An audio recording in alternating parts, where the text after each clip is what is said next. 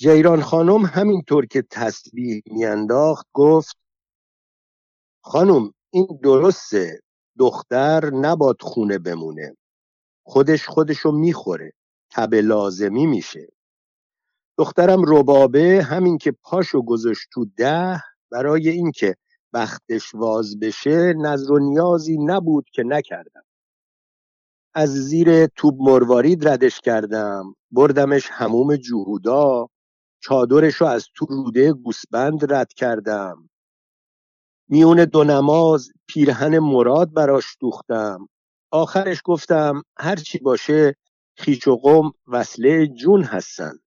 اگه گوشت همو بخورن استخون همو دور نمیریزن. کوفتش کردم شفتش کردم کردمش تو حلق پسرموش. اوستا یوسف بنا. اما دخترم بخور و بخشت کمال نیست غیرتی و کاریست از کار رو برگردون نیست. ماشالله از پنج انگشتش هنر میریزه. من همچی بارش آوردم که نیان به من بگن جیران خانم دخترتو بگیر لاغ گیست. حالا سه تا بچه داره مثل دسته گل. یکی از یکی ملوستر. شوورشم بی اجازه ربابه آب از گلوش پایین نمیره. علویه از روی بیمیلی شرح خوشبختی دختر جیران خانم را گوش کرد و دنباله مطلبش را گرفت. خانم اسمت هم عبدالخالق رو دوست داشت. من به زور طلاقش رو گرفتم. دیدم می‌خواد هفته یه سیغه بیاره تو خونه ول بکنه دختر میشه سیابخت و سیاروز دو ماه آزگار بعد از اون که طلاقش رو گرفته بودم هر شب اسمت بالای سفره جای عبدالخالق و واز میذاشت. هر غذایی تو سفره بود به خیال خودش تعارف عبدالخالق می‌کرد. تو اتاق تنها با خودش حرف می‌زد. من از ترس اینکه مبادا دخترم از دست در بره دو دفعه دیگه به سیغش دادم. شوور آخری رو خودشم دوست نداشت. بچهشم که مرد خودش به من گفت که طلاقش رو بگیرم. ورش دست و پای منو ماچ می‌کرد. می‌گفت آخه چه خب تو خطایی چه گناهی از من سر زده. اشک میریخت مثل ابر بهار. من دلم ریش ریش می‌شد. در این وقت صدای داد و بیداد شد. گاری جلویی ایستاد. گاری یوزباشی هم ناچار بود بایستد. علویه و همه مسافران زیر لب مشغول دعا خواندن شدند. قنوت در هوا میچرخید و روی گرده اسبها فرود میآمد. صداهای درهم و برهم شنیده می‌شد. افسارشو ببر. یا علی بگو زور بزن. گاری رو عقب بکش. حالا جلوتر. یه خورده جلوتر. زود باش. بکش. بکش. آقا موچول و پنج باشی و چند نفر دیگر از مسافرها پیاده شدند یراق را بریدند و اسبی که در برف زمین خورده بود به ضرب قنوت بلند کردند. حیوان از شدت درد به خود می لرزید یال و دم اسبها و جاهای ضرب خورشان را حنا بسته بودند. نظر قربانی و کجی آبی به گردنشان آویزان کرده بودند. برای اینکه از چشم بد محفوظ باشند. اسبهای لاغر و مسلول که خاموت گردن آنها را خم کرده بود و عرق و برف به هم آغشته شده از تنشان میچکید. شلاق سیاه زهیتر در هوا صدا می‌کرد و روی لنبر آنها پایین میآمد گوشت تنشان میپرید ولی به قدری پیر و ناتوان بودند که جرأت شورش و حرکت از آنها رفته بود به هر ضربت شلاق همدیگر را گاز می گرفتند و به هم لگد می زدند. صرفه که می کردند کف خونین از دهانشان بیرون می آمد. باد سوزانی میوزید و برف خشک براق را لوله کرده به سر و روی سورچی و مسافرین می‌زد آنهایی که پیاده شده بودند دوباره سوار شدند صدای زنگ گردن اسبها بلند شد گاری های نمت پیچ می و از روی جاده ناهموار می گذشتند. دو طرف جاده بیابان بی پایان بود که از برف سفید شده بود. چند تپه و ماهور از دور دیده می‌شد. مه خفه و سرمای موزی سیالی از آسمان پایین آمده بود که از روی لباس به تمام تن سرایت می‌کرد. اسبها سرشان را تکان می‌دادند مثل اینکه کمک می‌خواستند شلاق روی کپل آنها داغ انداخته یوزباشی با کلاه تخم مرغی و پوستین چرکی که به خودش پیچیده بود مهاری را در دست گرفته بود. فاصله به فاصله یک مشت کشمش لرکش دو دهنش میریخت. یک ورق بعد روی کلاه ابروها و سبیل او نشسته بود. علویه باز یک بامچه به سر زینت سادات زد و گفت بترکی هی! رود کوچیکه رود بزرگه رو خورد. بدین به خدر بخوره که خدر مرد خداست. بگیر بلنبون. و یک تکه نان داد دست بچه ها زینت سادات با هفت لنگگیس که با تان سیاه بافته شده و پشت سرش ریخته بود اشک میریخت و سورمه هایی که به چشمش کشیده بودند مخلوط با اشک شده تا روی گونه هایش دوانیده ولی نان را به تعجیل به نیش می‌کشید. مشتی معصوم با صورت پیسش مثل اینکه لب به سرکه زده تمام اسباب صورتش به هم کشیده شده و به همان حالت مانده بود در حالی که اندران میجوید گفت با این یابوهای مردنی اگه امشب به آبادی برسیم میباز تو سقاخونه شم روشن کنیم.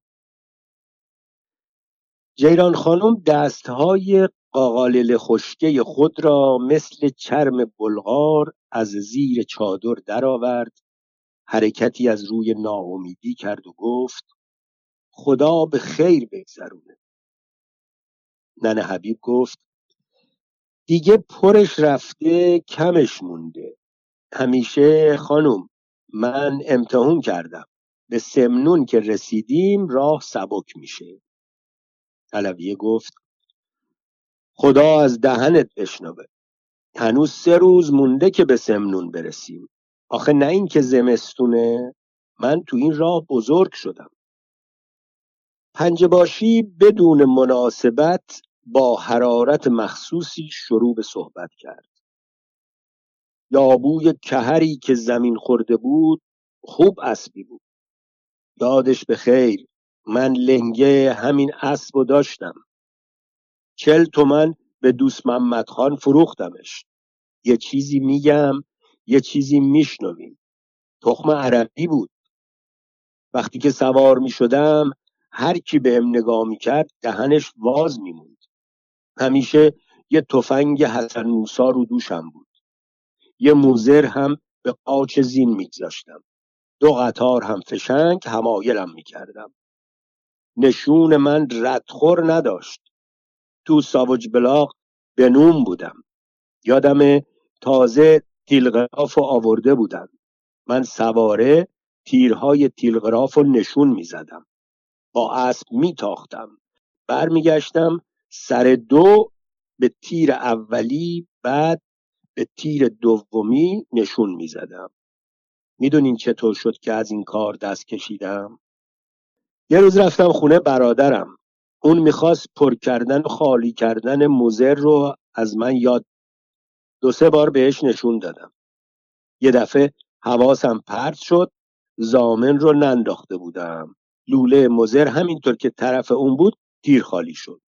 خورد بازوش شکست. من از اون سرونه توبه کار شدم که دست به اسلحه نزنم. فزباجی سرش را با حالت پرمعنی تکان داد و گفت لوله تفنگ و نباد هیچ وقت جلوی کسی گرفت چون شیطون درش می‌کنه اسمت سادات همینطور که لوله های دماغ خود را به طرف پنج باشی گرفته بود این حکایت ناشی از شجاعت و برازندگی را با لذت گوش داد. ولی علویه که زیر لب دعا می‌خواند هیچ اعتنایی نکرد. پنجباشی به اسمت سادات گفت به منزل که رسیدیم خودم نعلین های شما رو درست می‌کنم. همش خیس و پاره شده. علویه گفت جدش عوضت بده. چه مرد دلرحیمی. اسمت سادات چادر سیاه خود را تا روی نعلینهایش کشید. در این وقت سر و صدای گاری که روی یک ورق برف زخیم حرکت می کرد خفه شده بود.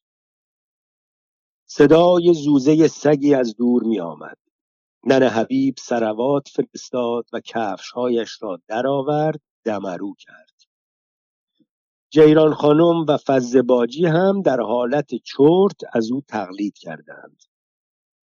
مشت معصوم چپقش را چاخ کرد و با لحن خسته کننده ای که داشت بریده بریده حکایتی نقل کرد که دو سال قبل در همین محل یک گله گرگ به قافله زده یک بچه دو ساله را پاره کرده و یک گوساله را کشتند. ولی ننه حبیب عقیدش این بود که آتش پیه چشم گرگ را آب کند جاده یک نواخت و خسته کننده بود هوا هم کم کم تاریک می‌شد سایه گاری ها روی برف کش می آمد و دراز می شد. یک آبادی کوچک با مسجد خرابه و سقاخانهش از دور پیدا شد. دشت و هامون از برف پوشیده شده بود.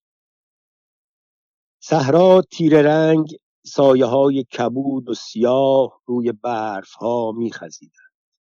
چند دقیقه قافله ایست کرد. فانوس های بادی جلوی گاری را روشن کردند. یک فانوس بادی هم در داخل گاری به سقف آویزان کردند. دوباره سر و صدا و ناله چوب بلند شد. سایه های دراز از دنبالش کشیده می شدند. ماه کنار آسمان تنها و گوشنشین به شکل داس نقره‌ای بود و به نظر می آمد که با لبخند سردش انتظار مرگ زمین را می کشد و با چهره غمگین به اعمال چرکین مردم زمین می نگرد. وقتی که کاروان ایست می کرد صدای سوزناک چرخ گاری خفه می‌شد. بعد از دور مثل هزار پا چند گاری پی هم به زحمت در جاده میلغزیدند. سقف گاری چکه می‌کرد. جای زنی را که تشخیص داده بودند قنباد دارد به زحمت عوض کردند. ولی ننه حبیب معتقد بود که استسقا دارد.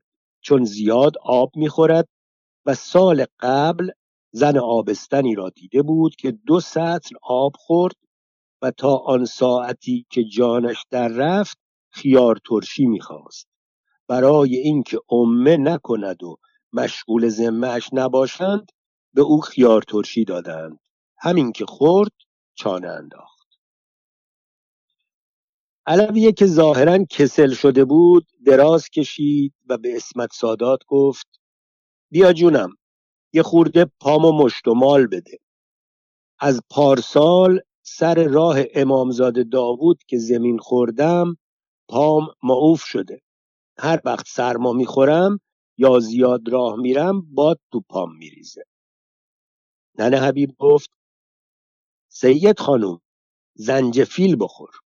عروسم کمردرد شد. هرچی دوا درمون کردیم فایده نکرد. عاقبت زنجفیل پرورده خوبش کرد. علویه رو کرد به آقا موچول و گفت یادت باشه این منزل که پیاده شدیم برام زنجفیل بخر. نگاه شررباری به آقا موچول انداخت. اسمت سادات خیلی با احتیاط از زیر چادر دست کرد پای علویه را از روی بیمیلی میمالید. جلوی چراغ همین که چادرش پس رفت دو تا ابروی پاچه بزی وسمه کشیده و یک دهن گشاد که گوشش زرد زخم داشت به اسباب صورتش اضافه شد. طلعت خوابیده بود. زینت سادات چرت می‌زد و فاصله به فاصله صرفه می‌کرد. با وجودی که دعای ضد سیاه صرفه که روی پوست کدو نوشته شده بود با ببین و بترک و نظر قربانی جلوی سینهش آویزان بود. از ته گاری زنی که پستان سیاه باد کرده خود را توی حلق بچه زردنبویی چپانیده بود و بچه مثل زالو شیره تن او را از روی کیف بیرون می‌کشید مانند اینکه با زینت رشه گذاشته باشد به صرفه او جواب می‌داد. علویه گفت یوزباشی اقلا به ما اونقدر فرصت نداد که یه پیاله گلگاب زبون به این تفلکی بدم. ننه حبیب انگشتر عقیق را دور انگشتش گردانید و گفت سید خانوم نشاسته براش خوبه. سینه رو میپزونه. امشب هم وقت خواب به خورند یه خشخاش تریاک بهش بده. حتما چشمش کردن.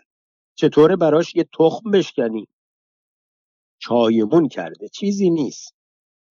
علویه گفت بتره که از بس الوله خورده.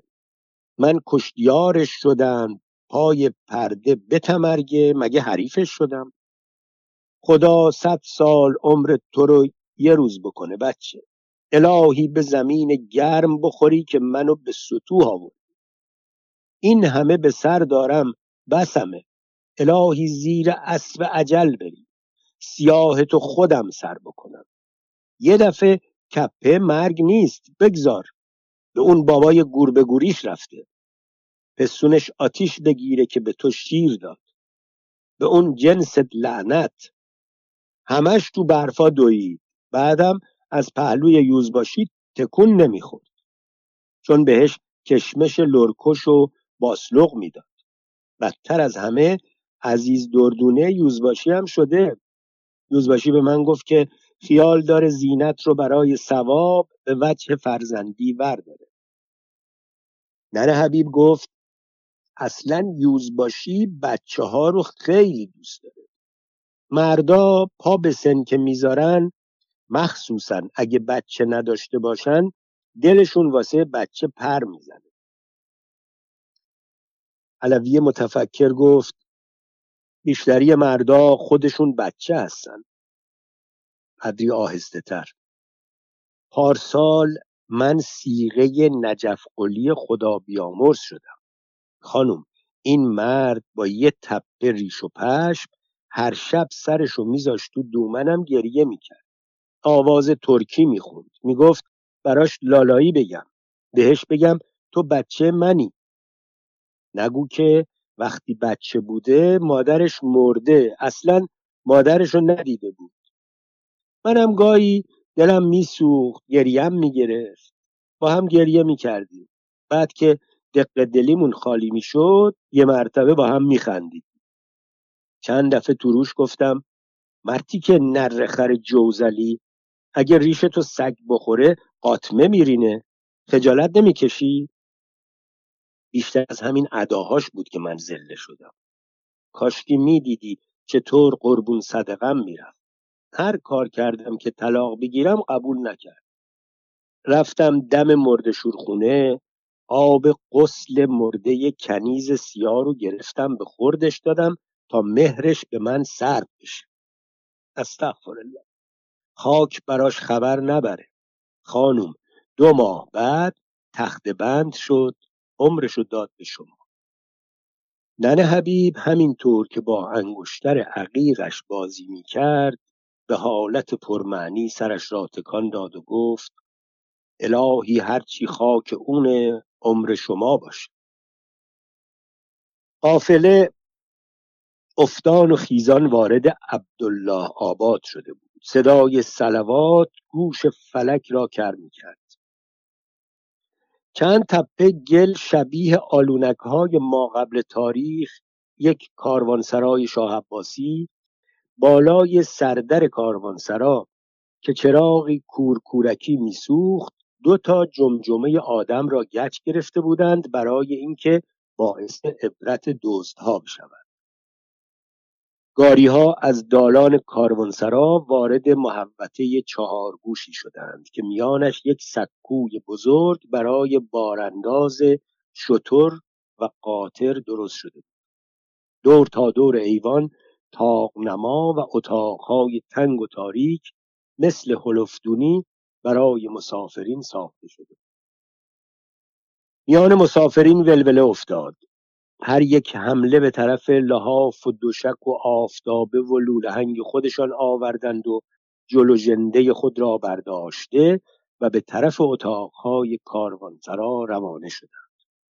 هر دسته مرکب از پنج یا شش نفر یک اتاق برای خودشان گرفتند. خانواده علویه با پنج باشی فز باجی و ننه حبیب که به اصرار به آنها ملحق شدند یک اتاق برای خودشان گرفتند. چراغ نفتی را که روشن کردند اتاق عبارت بود از سوراخ تاریکی که دیوار کاهگلی دود زده داشت. به سقف اتاق یک تاب زیر لانه چلچله بسته بودند که ریزش فضله کود شده بود. به دیوار قی خوشدیده چسبیده بود. یک اجاق کنج اتاق زده بودند یک تکه مقوای چرب یک باد بزن پاره و مقداری خاکروبه گوشه اتاق جمع شده بود. اسمت سادات ساکت و مطی منقل را آتش کرد. فزباجی دو تا قوری چرک و ترک خورده را آب کرد گذاشت کنار منقل. آقا موچول هم برای جلوگیری از سرما و حفظ عورت و اسمت زنان از نظر نامحرم یک تکه زیلو پاره که همراهشان بود جلوی در آویزان کرد. از بیرون صداهای مخلوط و همهمه سورچیها دعوا فحش گریه و سوز باد از لای درز زیلوی پاره داخل اتاق می‌شد.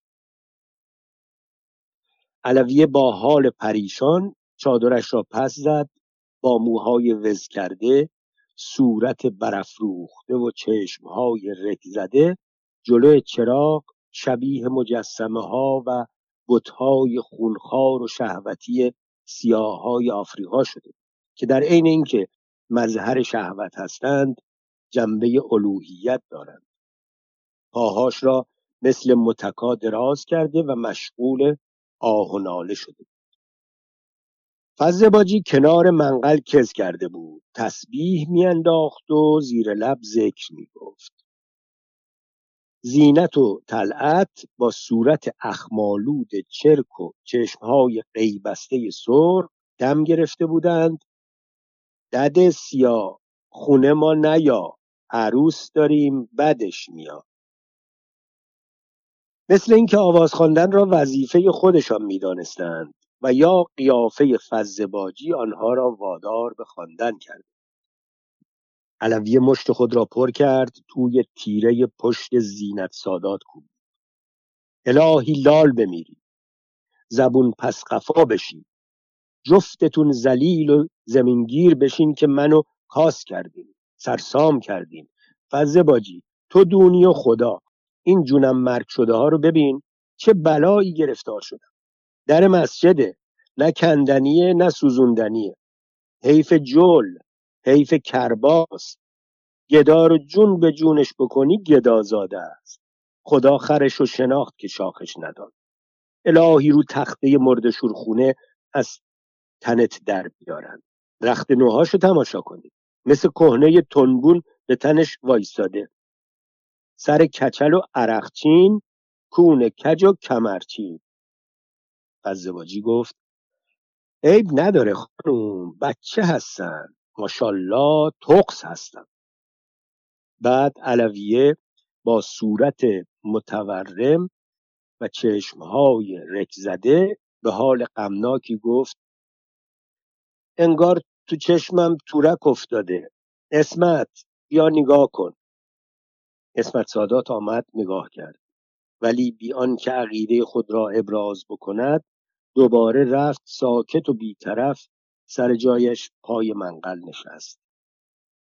ننه حبیب گفت ایشالله بلا دور خانم چیزی نیست. فردا من به برنج دعا می‌خونم با آب روون میدم خوب میشه.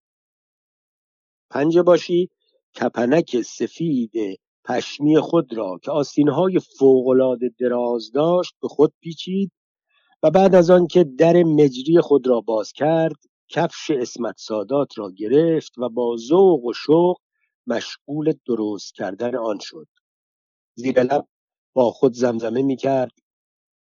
دیشب که بارون می اومد خیلی مزه کردی. زلف پریشون اومدی خیلی مزه کردی. در این بین پرده زیلو پس رفت. یوزباشی با چارق و مچپیچ پشمی که غرق گل و برف بود کلاه بلند پوستی که دورش دستمال ابریشمی بسته بود پوستین باد کرده چرک ریش و سبیل حنا بسته دماغ بزرگی که رویش را سالک خورده بود و چشمهای ریزی که مثل میخ زیر ابروهای سرخ کمبوی او میدرخشید وارد شد. مف یخبسته روی سبیلش پایین آمده بود. صورتش جلوی چراغ سرخ و قاچ قاچ به نظر می آمد مثل اینکه با شلاق به سر و رویش زده بودند. دستکش پشمی پاره شبیه کیسه حمام به دستش بود. شستش جدا ایستاده بود. ولی ناخونها از سوراخ سرپنجه بیرون آمده به هم دالی می کردند.